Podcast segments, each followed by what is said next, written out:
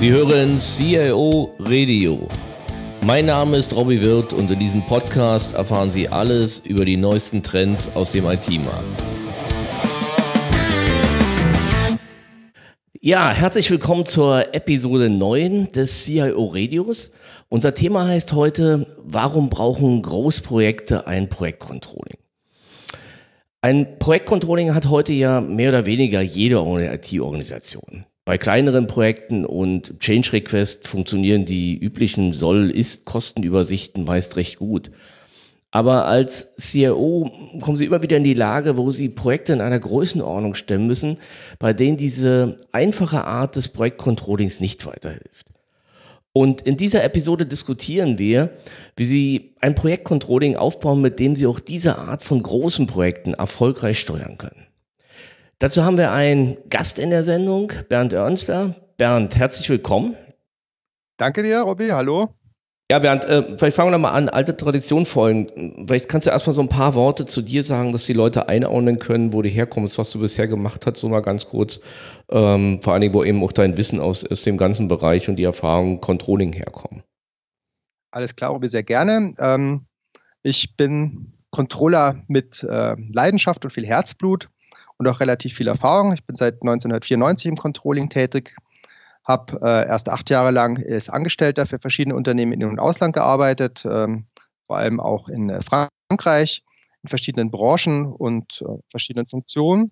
Seit 2002 habe ich mich dann als äh, Freelance-Controller äh, bzw. Interims-Controller, Interim-Manager selbstständig gemacht, weil es mir einfach wahnsinnig viel Spaß macht, in neue Bereiche reinzuschnuppern, neue, äh, mit spannenden Menschen zusammenarbeiten und neue Unternehmen kennenzulernen. Robby und ich, wir, wir beide, wir kennen es halt schon sehr lange, haben 2009 zusammen angefangen, äh, mit über ACENT auf Projekten zu arbeiten. Das hat wahnsinnig viel Spaß gemacht, war auch sehr erfolgreich und darum bin ich stolz darauf, seit 2013 ACENT Partner zu sein. Mein Arbeitsschwerpunkt ist daher natürlich äh, IT-Bereich, ganz klar IT-Controlling, da wiederum mit dem Fokus auf Projektcontrolling, aber natürlich beherrsche ich auch das Standardinstrumentarium eines Controllers wie Planning, Analysis und Business Controlling. Dann lass uns mal direkt ins Thema einsteigen. Wir wollen heute vielleicht, bevor wir dazu kommen, ähm, noch ein kurzes Wort zum Format. Wir haben ja bisher die Episoden eigentlich mal so gestaltet, dass wir Themen diskutiert haben. Heute wollen wir das Ganze an einem konkreten Projektbeispiel tun. Wir waren ja beide in dem, in dem Projekt, ein sehr großes Projekt im Bankenumfeld. Sicher jeder Verständnis haben wir über die Firma dazu nicht nennen, aber darum geht's ja eigentlich nicht, sondern wir haben gedacht, das ist eigentlich ein sehr schönes Beispiel, was gerade so die Komplexitäten von Großprojekten zeigt und eben auch die Notwendigkeiten, die sich daraus letztendlich für das IT-Controlling äh, ergeben. Und deswegen kommen, da diskutieren wir es mal an diesem konkreten Beispiel. Lass uns mal damit beginnen, vielleicht das Projekt zu beschreiben werden. Kannst du mal so ein paar Eckdaten zu dem Projekt sagen, was du da letztendlich kontrolliert hast? Welche Größenordnung hatte Dauer, Volumen, damit jeder sich so ein bisschen vorstellen kann, von was wir da eigentlich gerade reden? Also wie du ja schon äh, erwähnt hast, unser gemeinsames Projekt hat im Bankenumfeld stattgefunden. Die Projektdauer war relativ lang, nämlich vier Jahre, was daran lag, dass also äh, verschiedene Releases ab abgearbeitet werden musste und auch immer wieder Sonderaufgaben kamen, beziehungsweise auch die ganze Landschaft in diesem Projekt ständig im Umbruch war. Wir sprechen hier von einem Projektvolumen von circa 350 Millionen Euro. Im Projekt selbst oder in der, der Summe der Projekte haben ungefähr 300 Leute mitgewirkt, davon ungefähr ein Drittel interne und äh, Mitarbeiter, zwei Drittel externe Berater aus verschiedenen äh, Firmen mit verschiedenen Fachrichtungen. Das Projekt Programm hatte verschiedene Workstreams äh, mit unterschiedlichen Dauern, also manche liefen auch sehr lange und war mit ähm, fünf Go-Live-Terminen abgesteckt, was uns natürlich eine gewisse Richtschnur vorgegeben hat, bis wann wir was abzuliefern hatten. Mein Job als Projektcontroller war, ich war die Schnittstelle einerseits zwischen dem IT-Controlling aus dem Bereich und dem äh, Programmmanagement beziehungsweise die PMO, dem Programmmanagement Office. Wenn wir die, das Projekt, abgesehen von der Größenordnung, wenn du das vergleichst mit anderen IT-Controlling-Projekten, die du bisher gemacht hast, was waren die besonderen Herausforderungen? Gibt es so ein paar Punkte, wo du denkst, ja, im Vergleich zu anderen sind das so die Punkte, die waren echt anders? Also die haben es wirklich komplex gemacht oder andere, andere Methoden erfordert?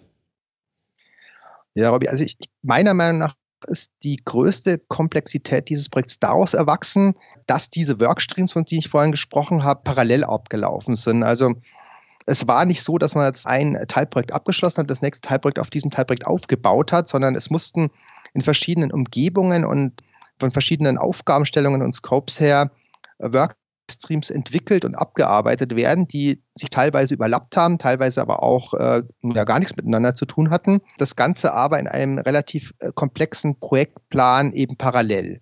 Und da musste man halt ganz besonders drauf gucken, die Eckpunkte ständig im äh, Fokus zu haben, wichtige Projektmeilensteine zeitnah vorzubereiten und vor allem nicht zu vergessen natürlich. Mhm.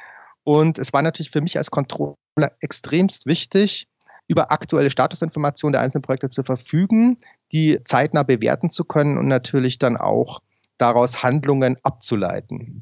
Du bist aber, aber sagen wir so, die einzelnen Streams waren ja alle separat, muss man vielleicht mal erklären, die waren ja alle separat geplant. Das heißt, du hast hm. für die Streams, die sich auch noch in Phasen unterteilt haben, schon Sollzahlen gehabt auch. Ja, natürlich. Es wurde vom Programmmanagement als inhaltlich Verantwortlichen für die einzelnen Projekte in Zusammenarbeit mit dem Business. Also das Business hat natürlich die Anforderungen gestellt und daraus auch den, den Input entwickelt für die Themen, die natürlich dann IT-technisch im Projekt abgebildet werden mussten und äh, die Ziele, die erreicht werden sollten. Das Problem war aber, dass die, ähm, diese Streams aus einer Vielzahl von Einzelprojekten bestanden haben, die auch von der Größenordnung her relativ unterschiedlich waren. Also von, ich sag's mal salopp, von, von ein paar hunderttausend bis einem zweistelligen Millionenbetrag. Und was noch dazu kam, diese Streams und Einzelprojekte wurden auch teilweise mit den gleichen Projektmitarbeitern abgearbeitet. Das heißt also für, aus Controlling-Sicht war es natürlich ganz besonders wichtig zu gucken, wer arbeitet gerade wo drauf um salopp auszudrücken, aus Sicht des Kunden, ähm, äh, man muss natürlich auch schauen, dass die Projektmitarbeiter nicht mehr äh, Stunden gebucht haben, als sie eigentlich in der Woche abarbeiten konnten oder mal die, dieselbe, die, denselben Zeitaufwand auf das, äh, zwei verschiedene Projekte gebucht haben. Es war also dahingehend relativ komplex, Stunden und Budgets zu allokieren. Und es führte natürlich auch oft zu angeregten Diskussionen mit den äh, Projektmitarbeitern beziehungsweise den beteiligten äh, Partnern am Projekt und dem, dem Programmmanagement und natürlich auch dem Business. Mhm. Also es wurde ständig äh, Entscheidungsbedarf generiert, der dann natürlich auch mit Zahlen untermauert werden musste und halt zu einer klaren Ja-Nein-Entscheidung vorbereitet werden musste. Das heißt, im Prinzip reden wir über, sag mal, eine, ja, ein Volumen in Form von Stunden und Tagen, was zu kontrollen war wir reden über ein Gesamtbudget sicherlich und wir reden eben auch noch über äh, das Thema Zeit und Fertigstellungsgrad. Ist das richtig? Das ist richtig, ja, genau. Ja. Welche, welche Werkzeuge? Das ist ja immer die Frage, was, was nutzt ihr eigentlich dazu? Ich meine, was hast du hauptsächlich genutzt zum Controlling? Also wenn ich als äh, Interimscontroller in ein neues Unternehmen reingehe, äh, muss ich natürlich erstmal mit den Informationen und den Methoden und Tools arbeiten, die vorhanden sind. Ich glaube, wir können da auch an dieser Stelle ganz ehrlich sagen, dass ähm, als wir hier angefangen haben, das Projektcontrolling sehr, sehr rudimentär war. Also Excel ist natürlich das Standardtool äh, eines Controllers. Im Programm, in, in den Projekten äh, hat man sich dann doch Gedanken darüber gemacht, wie man schnell äh, aufgrund des hohen Projektvolumina Standards einführen kann. Man hat sich dann für eine MOPS-Lösung entschieden, also Microsoft Office Project Server Lösung. Das heißt also, die ähm, Projektstunden, also die, die und die Rates konnten in einer Datenbank zeitnah aktualisiert werden. Äh, die Raten selbst wurden ähm, nur ausschließlich vom Programmmanagement und beziehungsweise vom IT-Controlling gepflegt. Äh, äh, das hat also dazu geführt, dass die Daten äh, relativ äh, schnell verfügbar waren, standardisiert verfügbar waren und dass nachdem wir die ähm, Raten einmal wirklich gut gepflegt hatten und halt natürlich auch immer äh, fortlaufend kontrolliert hatten, die Datenqualität relativ hoch war. Das heißt im Prinzip, in dem Projekt wurden auch die, die Raten gepflegt. Das heißt, das Microsoft Project hat dann äh, Sollzeiten oder Aufwände und Sollkosten geliefert? Beides. Also ja. äh, klar, die Sollzeiten und die Sollkosten wurden natürlich auf Basis der äh, Projektplanung, also auf der Basis der Meilensteinplanung vom Programmmanagement in Zusammenarbeit mit dem IT-Controlling geplant und mit den aktuell gültigen Raten hinterlegt.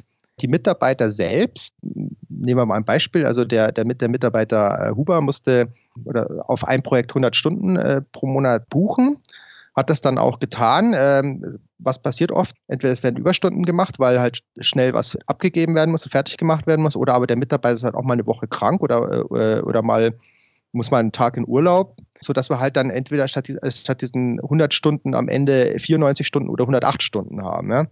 Und mhm. aus diesen Delta konnte man, Deltas, äh, äh, positive oder negative Richtung, konnte man natürlich dann den aktuellen Projekterfolg ganz gut rauslesen. Mhm. Aber wo, wo haben die Leute gebucht? Haben ja nicht direkt im Microsoft äh, äh, Project gebucht. Jein, ähm, oder, eher gesagt ja, die Leute hatten also einen Zugang zu, zu diesem äh, MOPS-Server. Äh, Jeder hatte also seine, seine Zugangsdaten, eine eigene Eingabemaske bei jedem Mitarbeiter waren genau die Projekte angezeigt, auf die er buchen durfte bzw. musste. Es wurden also auch seine Sollstunden angezeigt und diesen Sollstunden hat er halt dann taggerecht die Ist-Stunden gegenübergestellt. Hm, das war aber, wenn ich das richtig im Kopf habe, war das aber eine Zusatzentwicklung, oder? Das war irgendein Plugin bei dem. Ja, ja, das war eine Zusatzentwicklung, das war, war ein Plugin, hast recht. Hm? Das heißt im Prinzip, jetzt nochmal was von dem Prozess aufzahlen, wir haben im Prinzip in dem Fall sehr detailliert geplant, ist, ist nicht in allen Projekten so, aber in dem Fall eben aufgrund der Größenordnung, beziehungsweise was heißt detailliert, es wurden die Einzelprojekte ja geplant. Mhm. Das heißt, in Form von Tagen und Kosten, das hat im Prinzip dann Volumen und Aufwände geliefert und durch die Gegenbuchung der Leute die Abweichungen festgestellt. Und daraus genau. hast du dann einen Status gemacht, der mit allen Vor- und Nachteilen des Status äh, zumindest ungefähr einen Indikator abgegeben hat, wo das ganze Thema gestanden hat. Genau, also da den einzelnen Einflussfaktoren, da kommen wir, glaube ich, noch ein bisschen mhm. später drauf. Was noch wichtig wäre in, an dieser Stelle ist, also wir hatten also diesen ersten, ich sag's mal, nennst das einfach mal Evolutionsschritt von einer Excel-Tabelle zu, äh, zu diesem äh, MOPS. Im weiteren Verlauf wurde also auch vom Kunden ähm, SAP CO eingeführt. Da hat, haben wir als ASIN ja auch äh, mitgewirkt bei dieser Einführung. Und gleichzeitig wurde der, der Einkauf, also muss ich dazu sagen, für die, äh, die Projektabrechnungen der beteiligten Firmen wurden also auch in der Excel-Tabelle gepflegt. Diese konnte aber auch dann abgeschafft werden, weil der Kunde SAP Ariba eingeführt hat. Das ist ein Sourcing-Tool, mit dem wohl Kosten direkt geplant werden können, als auch die Rechnungserfassung einerseits ja einfach vonstatten geht, hat auch noch den Vorteil, dass ähm, die äh, Originalrechnungen eingescannt werden. Das heißt also, wenn ich jetzt als Controller irgendwie gucken will, die Firma Y hat jetzt da ähm, 20.000 Euro in Rechnung gestellt für, für das Projekt X, dann kann ich mir auch genau die Rechnung anschauen. Und was den zweiten Vorteil hat, ich kann auf der Rechnung selbst nochmal kontrollieren, ob die vereinbarten Raten, die wir auch in den Systemen hinterlegt haben, auch eingehalten wurden.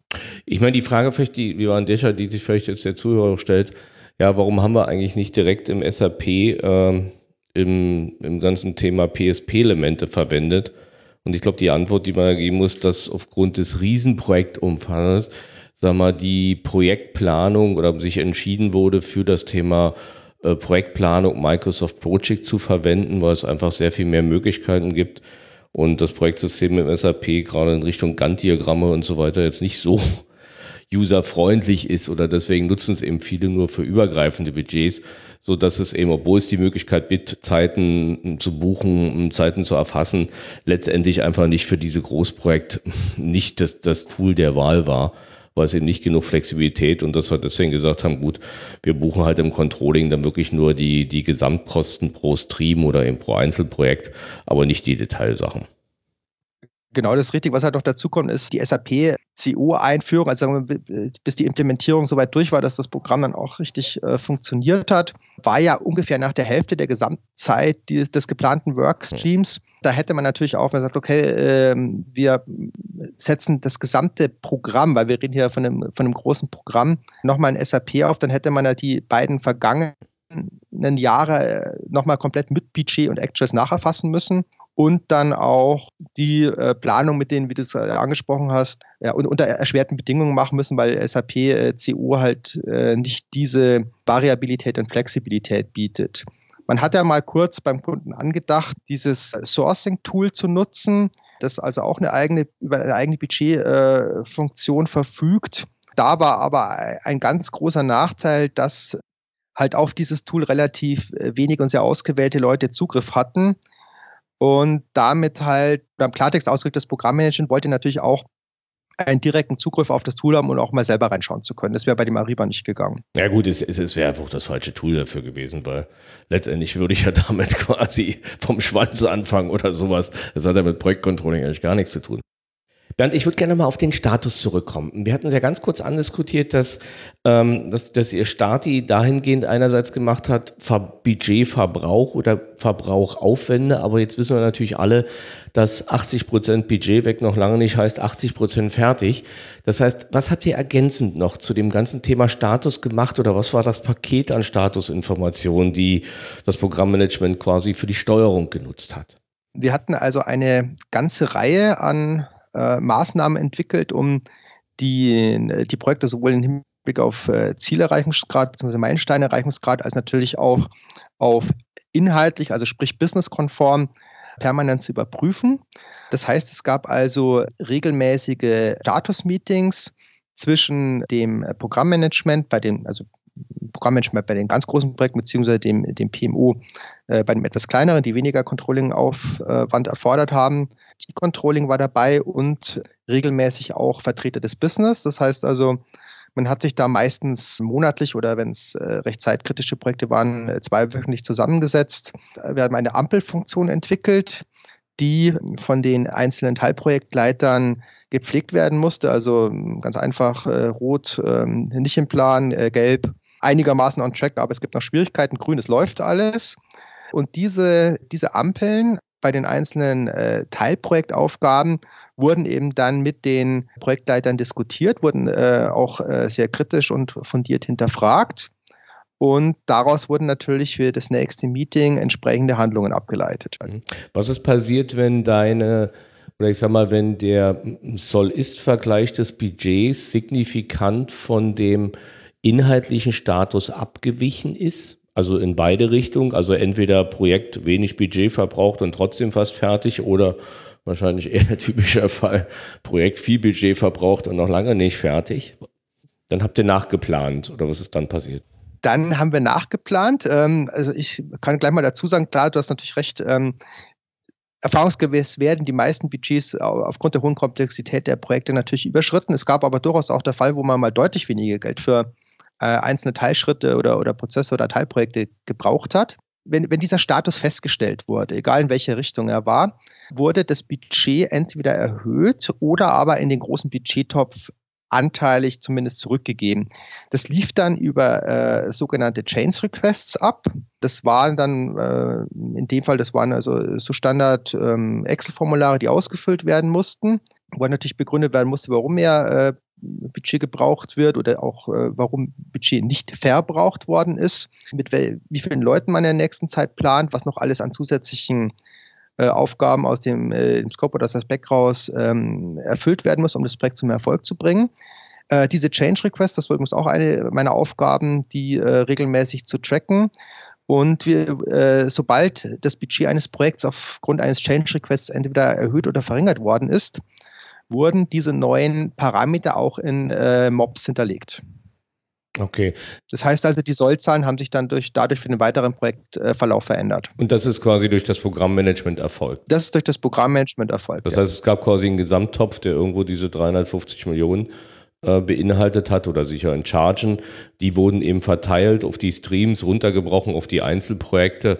Und wenn es Änderungen genau. gab, wurde es quasi durch das Programmmanagement neu allokiert die, in der idealen Welt wäre es natürlich so gewesen, dass die ähm, der Budgetminderverbrauch bei einem Projekt äh, den Budgetmehrverbrauch bei anderen Projekten irgendwie ausgeglichen hat. Aber klar, grundlegend war es natürlich so, dass, es, dass man natürlich dann auch vom Business mehr Budget dann anfordern musste, weil halt die ursprüngliche Planung entweder zu konservativ war oder sich halt noch auch aufgrund, ähm, wir reden ja vom Bankenumfeld, aufgrund vor allem externer oder gesetzlicher Rahmenänderung der Rahmenbedingungen oder Anforderungen Projektanforderungen so geändert haben, dass halt einfach teurer geworden ist. Ja, ich finde ich, ich finde ja so aus der Erfahrung aus anderen Projekten finde ich die Methodik eigentlich mal ganz schön, weil sie hat halt den Vorteil, ähm, dass die Leute jetzt nicht anfangen, in die Teilprojekte irgendwelche Puffer einzubauen, sondern man hat ja im Prinzip das Gesamtbudget verteilt, das wohl wissen, dass eben nicht alles so kommt, wie man es mal geplant hat äh, und hat damit quasi für die, für die einzelnen Teilprojekte klare Vorgaben. Ich glaube, insofern ist das in der Richtung sicher ein optimales Thema. Ja, Dann lass uns doch mal ähm, zum Ablauf des Projektcontrollings kommen. Also wie sah so ein, so ein Prozess innerhalb eines Monats auf? Also wie viele Zyklen gab es? Was für ein Aufwand hat dahinter gesteckt? Sag mal, das, das Thema so aufzubereiten, dass es letztendlich als Steuerungsmedium genutzt hat? Ja, wir fangen mal an am, am Monatsanfang. Warum am Monatsanfang? Äh, ähm, Monatsanfang muss natürlich der Abschluss des Vormonats erstellt werden, weil wir dürfen natürlich nicht vergessen, die Projektkosten, die, aus die, die sich aus diesem Programm ergeben haben, sind natürlich auch über verschiedene Konsolidierungsstufen im Monatsabschluss und natürlich dann auch im Jahresabschluss dieser Bankengruppe, äh, dem Bankenumfeld auch entsprechend abgebildet worden.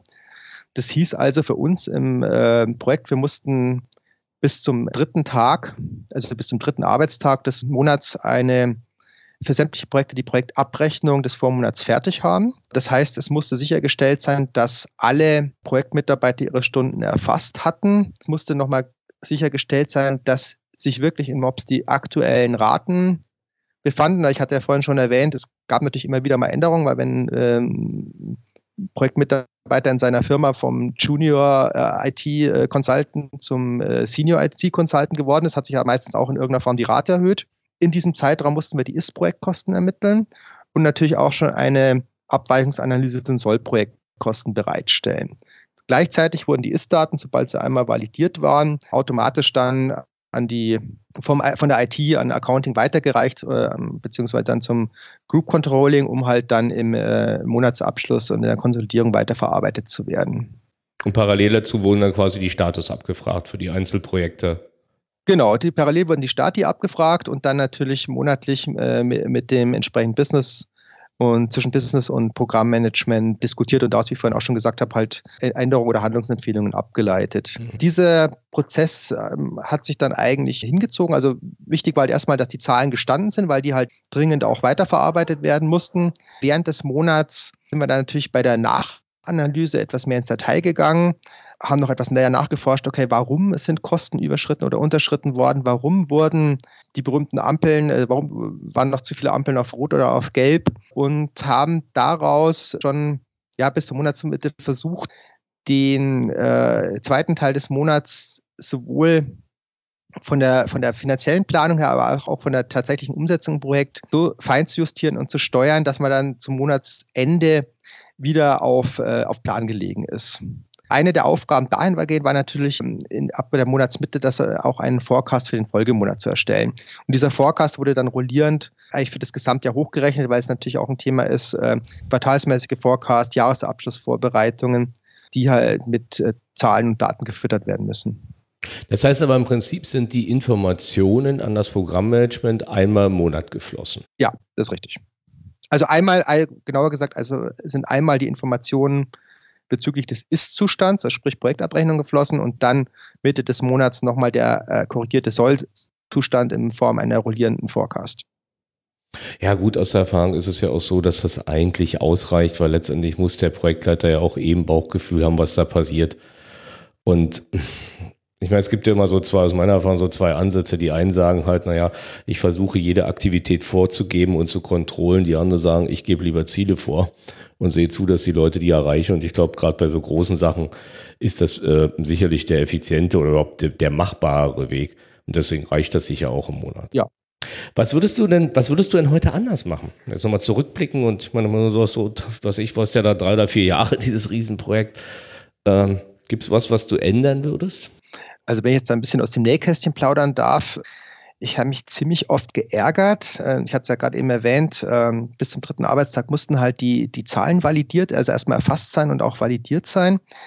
Und wir mussten eigentlich immer wieder feststellen, dass gerade große Provider, die teilweise 50, 60, 70, 80 Leute in den Projekten hatten, relativ schludrig bei der Zeiterfassung waren. Das heißt also, entweder haben die halt ihre Stunden an wieder ein, ein internes PMU weitergegeben. Das heißt also, irgendein Mitarbeiter äh, dieses Lieferanten hat halt dann die Stunden aller Projektmitarbeiter zum Monatsende mal äh, en bloc erfasst, was natürlich wieder das Problem aufwirft, dass halt viele Leute einfach sagen, okay, jetzt zum Wochenende, ah, jetzt muss ich diese blöden Projektstunden noch äh, abgeben. Das ist halt, ich sag's jetzt einfach mal, salopp lästiger Verwaltungskram, gerade wenn im Projekt hoher Zeitdruck herrscht und die wichtigen Arbeiten gemacht werden müssen. Andere Provider haben sich dann äh, mehr darauf verlegt, ihre Mitarbeiter, die äh, Stunden schon anfangen, also für, für den laufenden Monat an, am Monatsanfang erfassen zu lassen. Das hat natürlich auch gravierende Auswirkungen, weil natürlich unsere äh, Forecasts da nicht stimmen, weil natürlich der Monat dann automatisch Zoll äh, gleich ist abgebildet ist.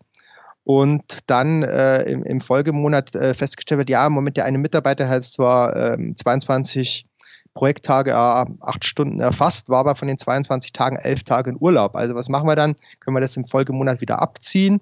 Damit stimmt dann wieder die Forecast für den Lauf, äh, fortlaufenden Monat nicht. Der Abschluss stimmt nicht und es ist natürlich auch ein sehr großer äh, Kommunikationsaufwand. Also ich würde ehrlich gesagt sagen, man müsste, musste in so einem Fall die an, an dem Projekt beteiligten Unternehmen und Beratungen äh, zwingen, wöchentlich die Stunden erfassen, immer am Freitag, dass die Stunden zum Wochenende bzw. am Montagmorgen für die Vorwoche komplett im System drin sind und aber auch für so einen Fall, falls diese, diese Prozesse nicht befolgt werden, Sanktionen festzusetzen.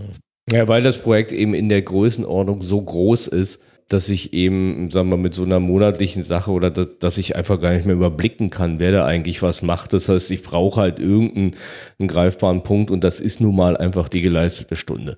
Deswegen hat das eigentlich so eine Bedeutung. Aber wenn ich jetzt ein Projekt hätte, wo nur fünf Leute drin sind, die ich jeden Tag sehe, dann kann ich mir, dann habe ich ein Bauchgefühl, wo ich da stehe. Da stehe ich bei dem Riesenprojekt halt nicht. Genau, bei, bei den fünf Leuten, wie du es richtig gesagt hast, hast du ein Bauchgefühl. Wenn wir jetzt aber bei einem, äh, von einem Projekt mit ein paar hundert Mitarbeitern reden, die halt dann täglich acht Stunden erfassen, wir reden also von, von zigtausenden Projektstunden, dann ist es natürlich schon wichtig, äh, sowohl aus Abschlusssicht als auch aus Forecast-Sicht beziehungsweise Vorbereitung des, des Jahresabschlusses oder auch des Budgets für das Folgejahr, weil natürlich, natürlich nicht in Projektlaufzeiten ein Budget macht, sondern halt in, in ein Geschäftsjahresbudget. Das sind alles Parameter, die berücksichtigt werden müssen.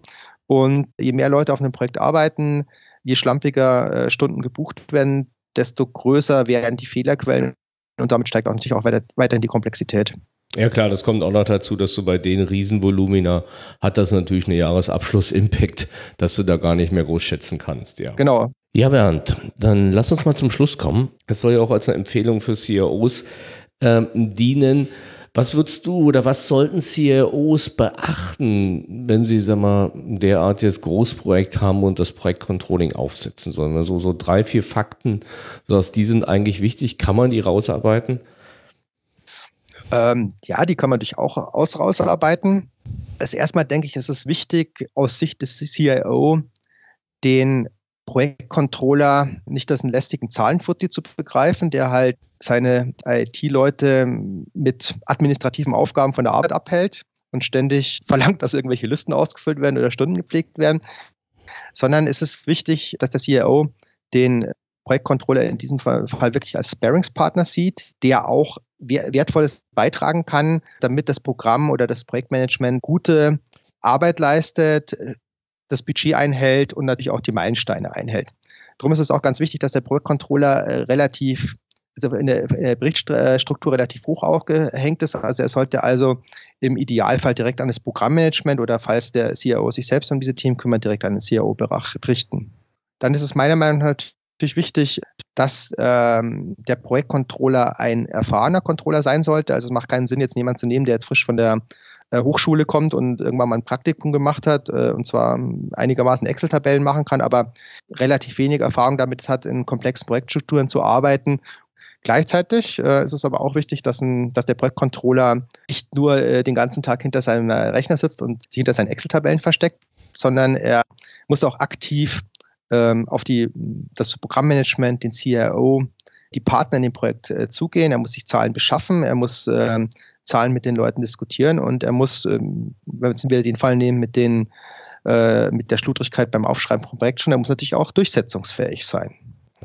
Also wie ich vorhin schon sagte, Sparingspartner, aber gleichzeitig auch ein Support des CIO und natürlich dann als Bindeglied zum ähm, normalen Controlling, zum Accounting und zum Finanzbereich ein wertvoller Partner des CIO. Weil der Kon Projektcontroller natürlich einmal die Sprache der IT-Mitarbeiter und der CIO im Projekt spricht, aber gleichzeitig auch die Sprache des Finanzbereichs. Ja, würde ich fast so stehen lassen als Schlusswort. Ich meine, im Prinzip, vielleicht trotzdem noch kurz zusammengefasst, was du ja sagst, ist, eigentlich ist das Werkzeug, was ja auch interessant ist, wie in vielen anderen Diskussionen, ist im Prinzip gar nicht wichtig, es gibt sicher viele Sachen, wobei klar, die meisten Projekte kommen mit Excel aufgrund der Flexibilität eigentlich am besten zusammen. In dem Fall, was wir diskutiert haben, haben wir eine Trennung gehabt von ich sag mal, dem Unternehmenscontrolling, sprich SAP, da wurden übergreifende Budgets kontrollt, sicher auch auf Monatsbasis. Die Detailplanung hat in einem Projekttool stattgefunden, in dem Fall Microsoft Office, was bei der großen eigentlich durchaus auch Standard ist. Und sicherlich ist das, ist das Projektcontrolling, was du ja gerade zusammengefasst hast, eigentlich sehr stark an dem Programmmanagement und ganz wichtiger Inputgeber, um eben die Informationen für die Steuerung bereitzustellen. Das hätte ich jetzt nicht besser sagen können. Bernd Mensch, ja. Vielen, vielen Dank für die Zeit. Gerne. Und die vielen Infos. Und mir bleibt dann nur noch der Hinweis auf die nächste Episode oder genauer gesagt auf die nächsten drei Episoden. Wir werden in den nächsten drei Episoden ein Interview führen mit Rainer Jansen. Rainer Jansen dürfte jedem CIO in Deutschland ein Begriff sein. Als langjähriger CIO der Münchner Rück war er einer der Vorreiter in der deutschen IT-Landschaft und hat diese über viele Jahre maßgeblich mitgeprägt. Am Ende seiner Arbeitsphase hat er seine Erkenntnisse, Erfahrungen und Höhen und Tiefen seiner CRO-Zeit in einem Vortrag auf den Hamburger Strategietagen zusammengefasst. Und mit den kommenden drei Episoden haben Sie die Möglichkeit, die Inhalte daraus noch einmal zu hören. Und vielleicht als kleiner Anreiz dazu ein Zitat aus dem Intro seines Vortrags. Zitat Anfang. Da schaut man schon mal zurück auf sein Arbeitsleben und fragt sich, ob man das im nächsten Leben wieder so tun möchte. Hätte man vielleicht doch lieber statt eine harte Wissenschaft zu studieren, um dann schließlich bei der niederen Kaste der internen Dienstleister, Kostenverursacher und Strategieverhinderer im Keller des Unternehmens zu landen, sich das Leben etwas leichter machen sollen? Vielleicht gleich die richtige Wahl treffen mit dem Studium und keine Wissenschaft, sondern eine Berufsausbildung zum Juristen oder Kaufmann wählen. Dann hätte mir möglicherweise auch der Weg offen gestanden zu den Positionen in der Sonne, wo die Welt gestaltet wird, das wirkliche Leben pulsiert, unbelastet von den Niederungen technischer Gestaltungsmöglichkeiten. Und wenn etwas schief geht, ist man nie schuld, sondern immer die IT. Zitat Ende. Ja, und wir haben diesen, die nächsten drei Episoden unter die Überschrift zusammengefasst, was sich ändern muss, damit ich als CIO wiedergeboren werden möchte. Ja, wir freuen uns, wenn wir damit Ihr Interesse geweckt haben und Sie auch in der nächsten Episode wieder einschalten. Mehr Informationen zu diesem Podcast finden Sie unter www.cioradio.de.